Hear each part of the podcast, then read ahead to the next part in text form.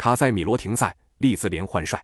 咱们一起来看看赛前有哪些关键信息。一、曼联的后腰位置目前有些吃紧，卡塞米罗本场停赛，而麦克托米奈又遭遇伤病，只剩下了弗雷德一人可用。而卡塞米罗本赛季在曼联发挥的作用很明显，他的缺席对曼联而言影响不小。二、曼联中场必费过去四次面对利兹联打进六球，上赛季主场面对利兹联时完成了帽子戏法，堪称是利兹联苦主。三、利兹联由于马西的离任，在综合球员们公开场合表达对马西的不满，他的离任对球队来说可能是个好消息，本场存在反弹的可能性。四、利兹联上轮因为禁赛缺席的主力中卫科赫本场比赛将会复出，而主力中场萨穆维尔本场比赛也具备复出条件，包括之前未能出场的东窗新援麦肯尼、前锋吕特都有可能会出场。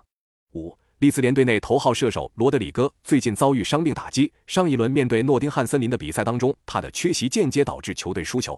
那么本场比赛你更看好谁？